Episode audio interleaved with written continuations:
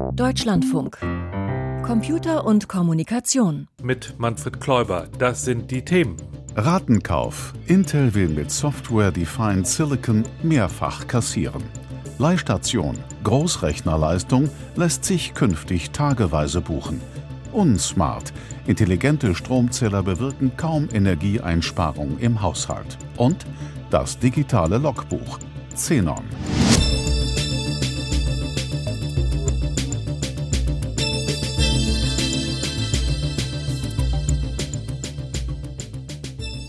Über Software-Defined Data Centers, darüber haben wir schon vor einiger Zeit in Computer und Kommunikation berichtet. Das sind Rechenzentren, die durch zusätzliche Software automatisch oder fast automatisch betrieben werden können. Und über Software-Defined Vehicles, Autos, die neue Funktionalitäten per Update über das Internet erhalten, da haben wir es kürzlich in dieser Sendung gesprochen. Nun arbeitet der Chiphersteller Intel seit geraumer Zeit an einem Projekt, das er Software Defined Silicon nennt. Diese Woche sind die ersten Komponenten dazu auf den Markt gekommen. Achim Killer, worum geht es dabei? Naja, es sind halt Serverprozessoren. Xeon heißen die ja bei Intel. 52 neue sind jetzt offiziell vorgestellt worden. Und unter diesen neuen Xeons nun, da gibt's ein paar, bei denen man nachträglich zusätzliche Funktionseinheiten freischalten kann. Gegen Geld versteht sich.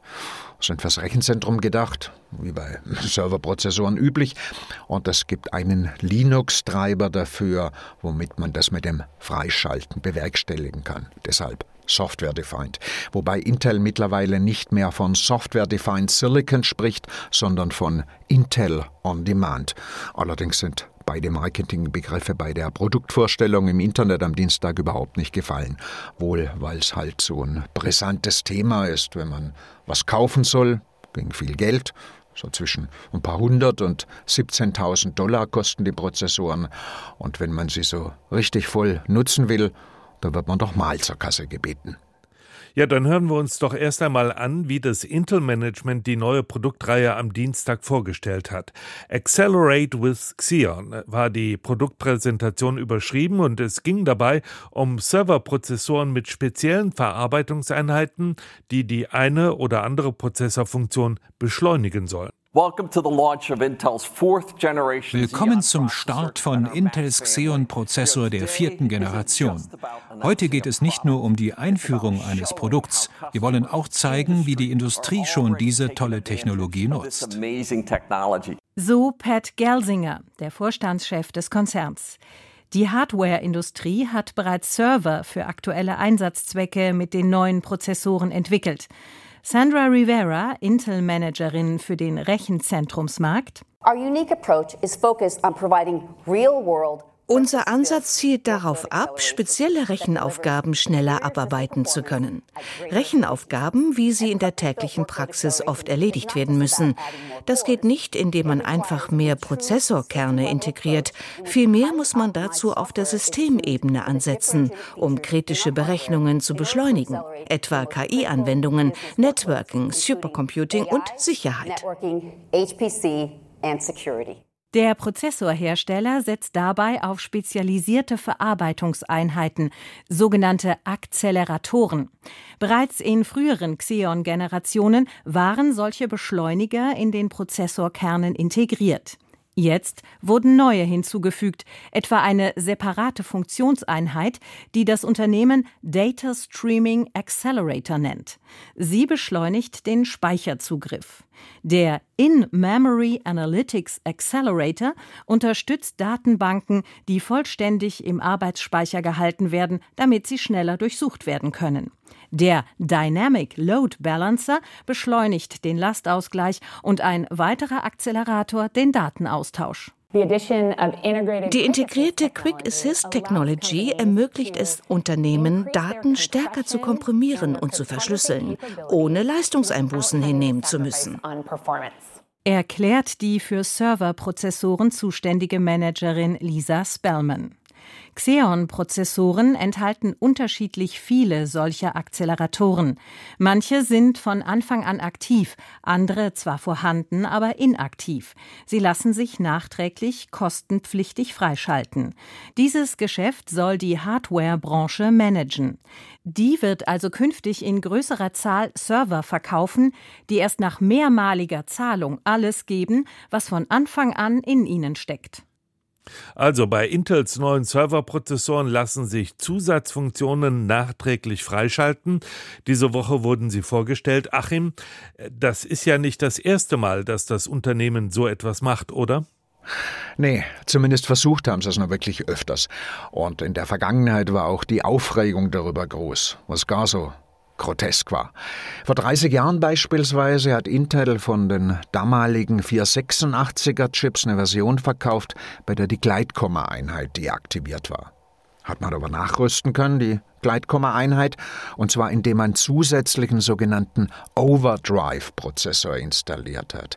Der hat dann vom ursprünglichen 486er mit deaktivierter Gleitkomma-Einheit den Rest abgeschaltet und alles alleine gerechnet, mit ganzen und mit Gleitkommazahlen. Also man hat zwei Prozessoren gehabt, einer hat gerechnet und der andere war da, weil Intel einem halt zwei verkauft hat. War ein echter Brüller. Und da gibt's noch einige solcher Versuche mehr, die aber alle gescheitert sind und dem Unternehmen nichts eingebracht haben, außer hohen Häme und die Empörung der Kundschaft. Und diesmal empört sich aber niemand. Naja, das sind Xeons, Serverprozessoren. Und das Servergeschäft ist so ziemlich emotionsfrei. Intel nimmt beispielsweise als Referenzkunden für seine neuen CPUs die einschlägigen Internetkonzerne Microsoft, IBM, Google. Bei denen muss sich niemand aufregen, die haben Marktmacht. Und wenn das nicht reicht, hochperformante Wirtschaftsanwälte. In Gamerkreisen aber brodelt's durchaus unter Power-Usern. Da haben manche für Computerspiele einen Rechner, eine Workstation mit Xeon-Prozessor und natürlich mit einer Hochleistungsgrafikkarte. Solche Leute lieben ihre persönlichen Supercomputer. Die wollen sie schon ganz haben und sie sich nicht stückweise zusammenkaufen. Und deshalb fehlt auch in keiner Fachpublikation zum Thema der Hinweis, dass es ja eine Gemeinheit sei, jemandem ein Rechner heim in die Wohnung zu stellen mit tollen Funktionen, die er aber erst nutzen kann, wenn er extra zahlt. Aber Unternehmen werden wohl die neuen Möglichkeiten nutzen, sagen Sie jedenfalls. Gibt es denn schon weitere Pläne in diese Richtung? Intel hat bereits angekündigt, künftig Prozessoren auch nach Leistung abzurechnen. Das wäre dann aber kein Verkauf von Hardware mehr. Da wäre schon die Grenze zur Vermietung überschritten. Und geht der Trend in diese Richtung? Was meinen Sie? Prognosen sind schwierig wegen der Zukunft und so. Ein Blick in die Vergangenheit ist aber recht erhellend. In die Vergangenheit, die bis in die Gegenwart anhält. Da gibt's diese Wunderwelt der Mainframes, Großrechner, mittlerweile nur noch von IBM. Die laufen ununterbrochen jahrelang, ohne dabei nur ein einziges Mal abzustürzen, und die werden zu Preisen verkauft, die sich gewöhnliche Unternehmen gar nicht leisten können, sondern eigentlich nur Banken. Und wenn so eine Bank mal einen stärkeren Mainframe braucht, dann werden da keine Kisten verschoben, sondern IBM schaltet ein paar zusätzliche Prozessoren frei, die meist von Anfang an in dem alten, vermeintlich schwachen Mainframe stecken, der so ganz schnell zu einem ganz starken wird. Und das Ganze ist sehr fein granuliert. Da kann man dann einen Prozessortag kaufen oder einen Memory-Tag.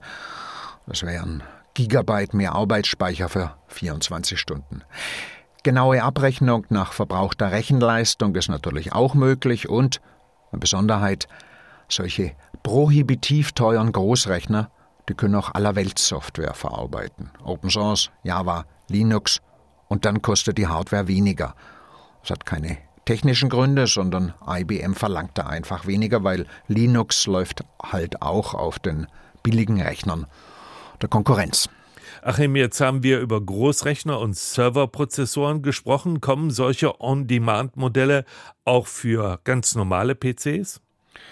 Ja, das wäre schrecklich. Wenn da jemand nachschauen würde, welche Software man benutzt und wie viel Leistung man verbraucht und danach dann berechnet, wie viel man zahlen muss. Das wären Zustände wie vom Smartphone, wo man ja als Nutzer auch nichts zu sagen hat. Das geht, glaube ich, bei PCs nicht. Dafür ist die Konkurrenz da zu groß. Intel will neue Geschäftsmodelle im Prozessormarkt etablieren. Darüber sprach ich mit Achim Killer. Danke. Der Podcast von Computer und Kommunikation. Kostenlos abonnieren. Überall da, wo es Podcasts gibt.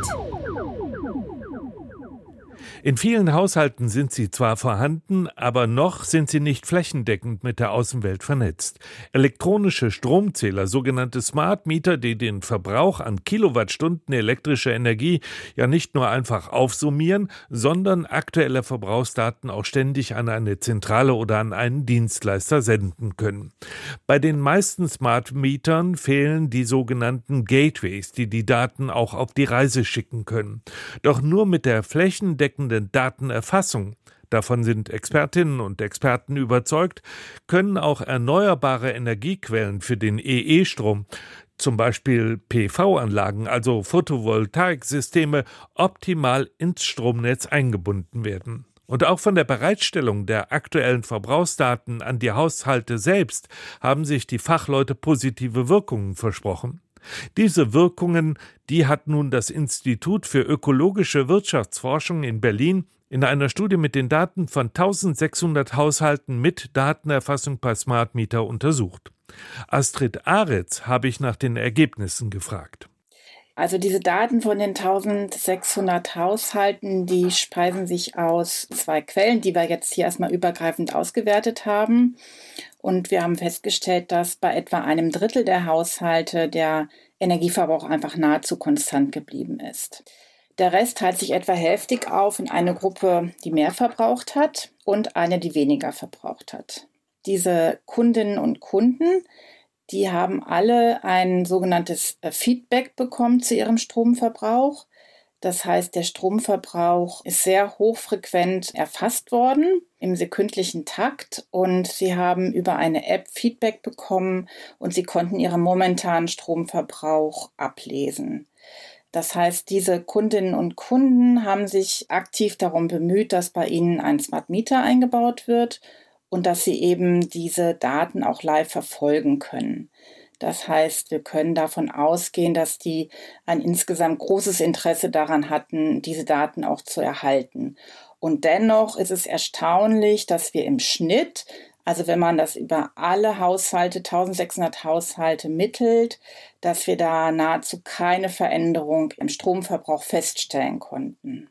Wissen Sie denn, warum der Smart Meter Einsatz kaum Einfluss auf den Stromverbrauch hatte? Also das ist ja jetzt zunächst einmal eine quantitative Auswertung, die jetzt erstmal über die Gründe, warum es keine Auswirkungen hat, keine, also ich lasse das einfach nicht zu. Wir haben allerdings eine Auswertung gemacht über die Metadaten. Das heißt, wir wussten neben dem Stromverbrauch auch noch sehr viel mehr über die Haushalte. Beispielsweise die Anzahl der Personen, die in Haushalten lebt. Dann auch so eine ungefähre Geräteausstattung, ob sie ein E-Auto haben, ob sie beispielsweise Prosumer sind. Das heißt, über eine eigene PV-Anlage verfügen. Auch Veränderungen wussten wir teilweise, also beispielsweise, ob sich in der Zwischenzeit ein E-Auto zugelegt wurde oder ob Personen ein- oder ausgezogen sind. Und diese Merkmale, die haben wir auch untersucht. Das heißt, wir haben geschaut, gibt es ein Merkmal, das ausschlaggebend dafür sein könnte, dass ein Haushalt mehr oder weniger verbraucht hat. Und interessant ist, dass wir auch so ein Merkmal nicht identifizieren konnten.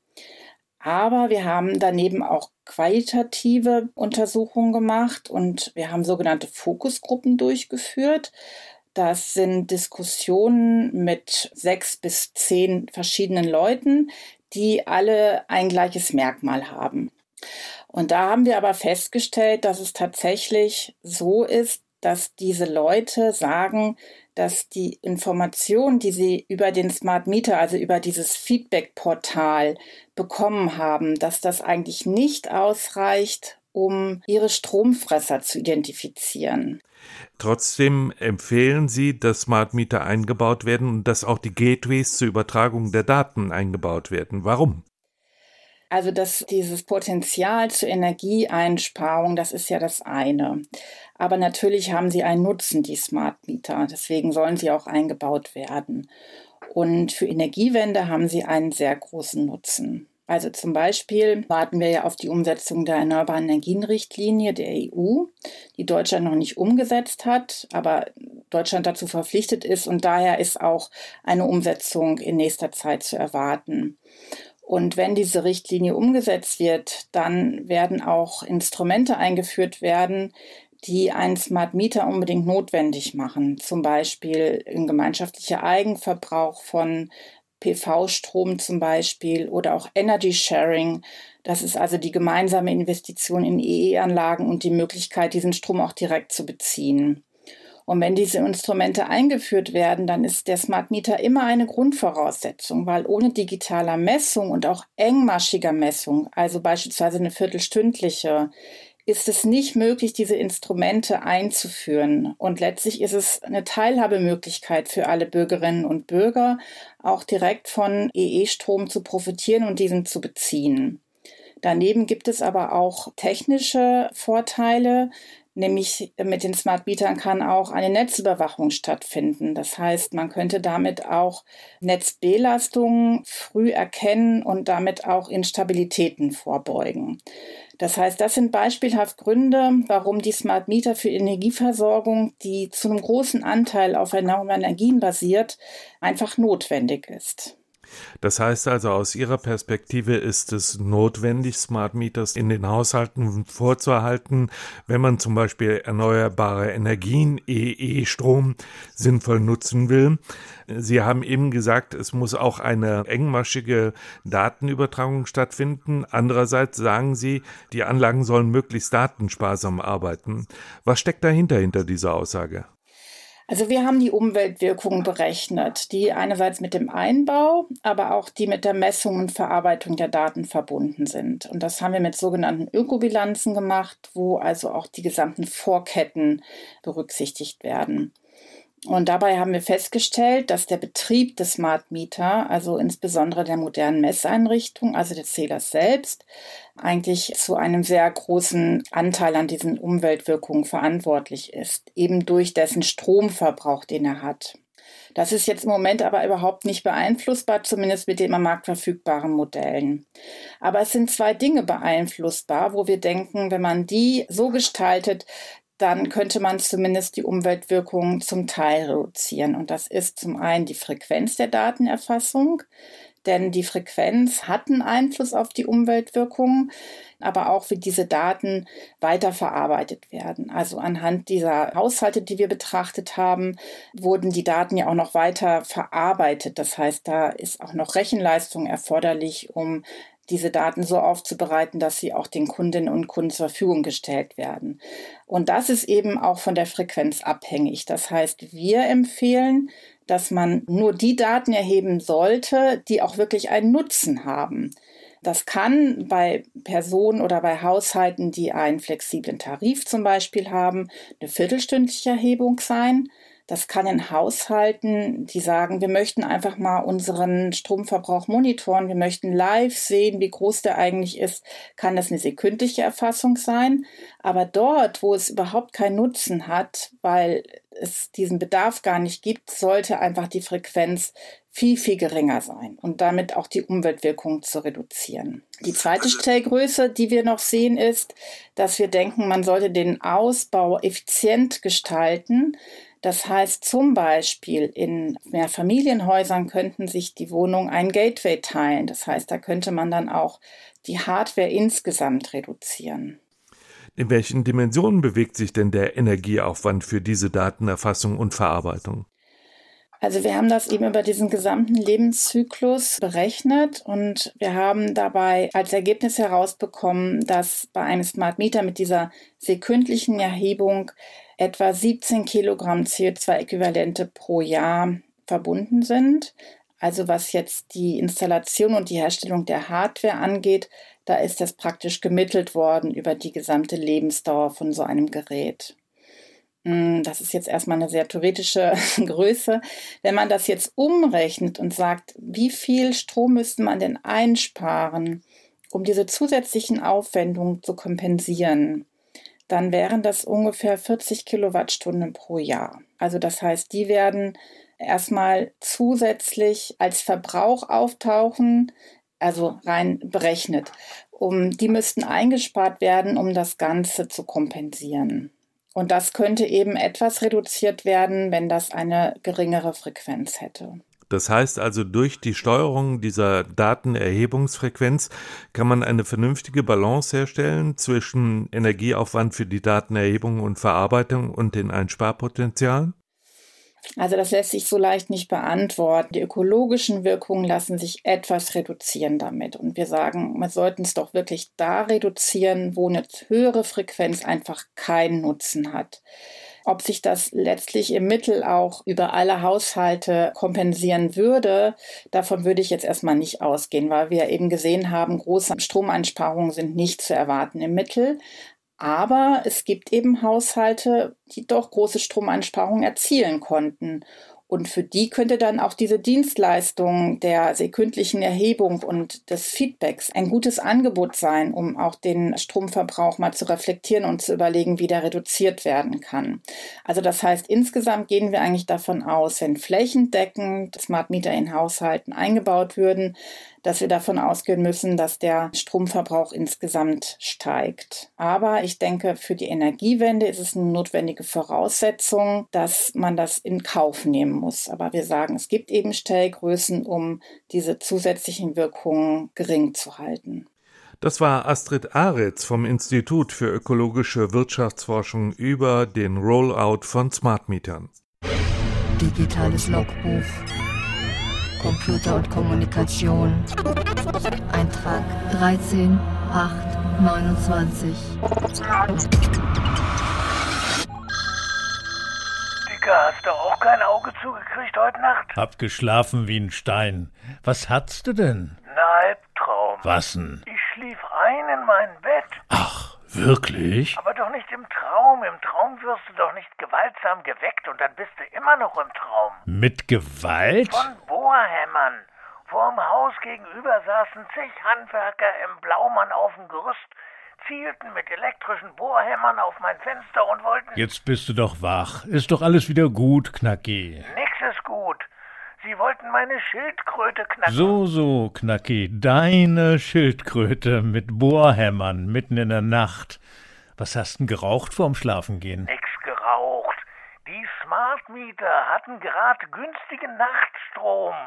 Und äh, mein Schildkrötenchip von den ollen Griechen war gerade fertig. Die ollen Griechen, Knacki. Ja, die ollen Griechen. So, so, hämmern an dein Fenster öfter mal olle Griechen mit Blaumann wegen deiner Kuscheltiere oder brauchst du nicht lieber ein paar hilfreiche Weißkittel? Du nimmst mich nicht ernst, Dicker. Zenon. Zenon von Elea. Der olle griechische Philosoph. Deswegen nenne ich meinen Traumchip ja Achilles. Oh, der schnellste Läufer der ollen Griechen und die Schildkröte? Die hat keinen Namen, aber im Wettrennen hat sie einen kleinen Vorsprung. Das ist im Chip mein heimlicher Goldesel, mein Geschäftsmodell. Eine Schildkröte als Esel? Oder meinst du etwa, wie schnell Achilles auch rennt, die Schildkröte ist immer ein Stück weiter vorn? Bingo, Dicker. Weil die Schildkröte immer ein Stück weiter ist, kommt Achilles immer etwas zu spät. Nur wenn sie stehen bleibt, kriegt er sie. Das Zenon-Paradoxon. Ist das nicht längst widerlegt? Aber nur mathematisch. Die meisten haben keine Ahnung von Mathe. Und dein Geschäftsmodell? Der Name. Achilles. Die Leute denken Achilles. Und in Wirklichkeit muckelt die lahme Schipkröte? Man könnte Achilles ja ein bisschen antreiben. Wie ich dich kenne, mit etwas Kohle. Genau. Meine Idee. Die haben deine Blaumann-Typen wohl längst unterm Hammer. Digitales Logbuch. Name Nölke Wolfgang. File closed.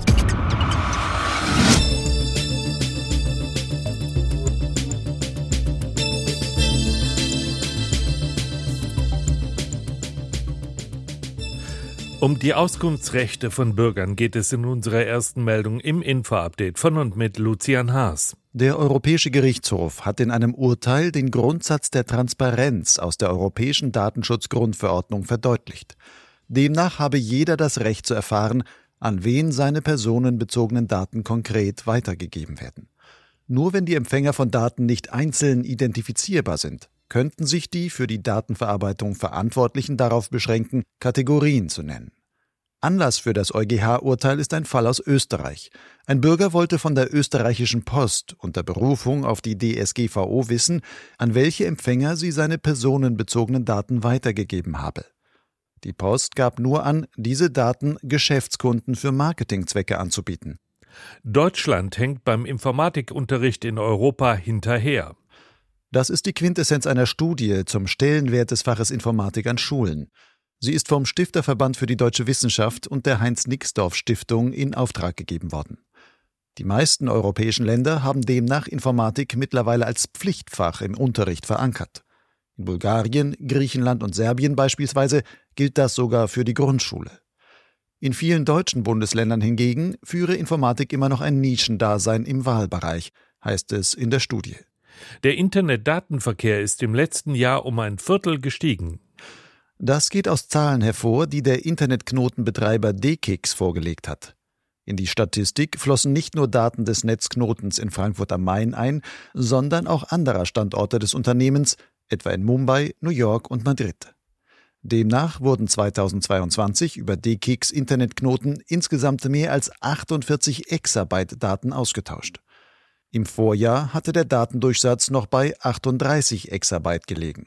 Das Bundeskartellamt hat Google und dessen Mutterkonzern Alphabet abgemahnt. Der Grund? Google bietet nach Ansicht der Wettbewerbshüter den Nutzern keine ausreichenden Wahlmöglichkeiten, wie deren persönlichen Daten verarbeitet werden dürfen. Hintergrund ist, dass Google solche Daten aus einer Vielzahl seiner Dienste, wie beispielsweise YouTube, Google Maps und Android Play Store generiert und dann auch übergreifend nutzt. Das Bundeskartellamt moniert, die bislang angebotenen Wahlmöglichkeiten in den Nutzerkonditionen seien zu intransparent und pauschal. Eine künstliche Intelligenz kann Stimmen nach nur drei Sekunden Sprachtraining imitieren. Das Programm heißt Val-E und ist von Microsoft-Forschenden entwickelt worden. Val-E benötigt nur noch eine dreisekündige Stimmaufnahme als Vorlage, um den Klang typischer Basislaute, sogenannter Phoneme, und die typische Stimmführung eines Sprechers zu erlernen. Gibt man der künstlichen Intelligenz anschließend kurze Texte vor, kann sie diese im Stil des Sprechers der Originalaufnahme täuschend echt nachsprechen. Dabei wird sogar die akustische Umgebung imitiert. Der PC-Markt ist stark eingebrochen. Im vierten Quartal 2022 wurden 28 Prozent weniger Desktop-PCs und Notebooks verkauft als im gleichen Quartal des Vorjahres. Mehrere Marktforschungsteams haben entsprechende Zahlen gemeldet, die untereinander nur wenig abweichen. Die Verkäufe sanken demnach auf deutlich unter 70 Millionen Stück. Sternzeit, 14. Januar. Shannon Lucid, die Rekordastronautin. 1977 konnten sich erstmals Frauen für eine NASA-Astronautenklasse bewerben. Zu den erfolgreichen Kandidatinnen gehörte Shannon Lucid. Die Biochemikerin hatte sich als Missionsspezialistin gemeldet. Sie flog fünfmal ins All und gehörte zu dem Team, das im Oktober 1989 die Raumsonde Galileo aussetzte. Galileo flog zum Planeten Jupiter und erforschte ihn viele Jahre lang als künstlicher Mond. Als nach dem Ende des Kalten Kriegs die USA und Russland die Zusammenarbeit im All begannen, suchte die NASA Freiwillige, die einige Monate auf der Station Mir verbringen. Voraussetzung dafür war die Bereitschaft, Russisch zu lernen und eine lange Ausbildung im Kosmonautenzentrum bei Moskau zu absolvieren. Shannon Lucid meldete sich und gehörte zum zweiten russisch-amerikanischen Mir-Team. Während es männliche Kollegen gab, die etwas weinerlich den angeblich mangelnden Komfort und die eintönige Verpflegung in den Modulen beklagten, zog Shannon Lucid ihren Einsatz professionell durch. Am Ende des halben Jahres auf der Mir war sie, nach den russischen Kollegen, der Mensch, der die längste Zeit im Weltraum verbracht hat. Insgesamt siebeneinhalb Monate. Später arbeitete Shannon Lucid bei mehr als einem Dutzend Space Shuttle-Missionen als Verbindungsperson im Kontrollzentrum, über die der Kontakt zur Besatzung im All lief. Nach dem Ende der Shuttleflüge ging sie in den Ruhestand. Shannon Lucid, eine der ganz großen Astronautinnen, feiert heute ihren 80. Geburtstag. Nicht erst seit den Vorfällen in der Silvesternacht wird diese Frage immer wieder gestellt. Haben wir ein Integrationsproblem? Darum geht es gleich bei Streitkultur um 5 nach 5 hier im Deutschlandfunk. Das war Computer und Kommunikation mit Manfred Kläuber.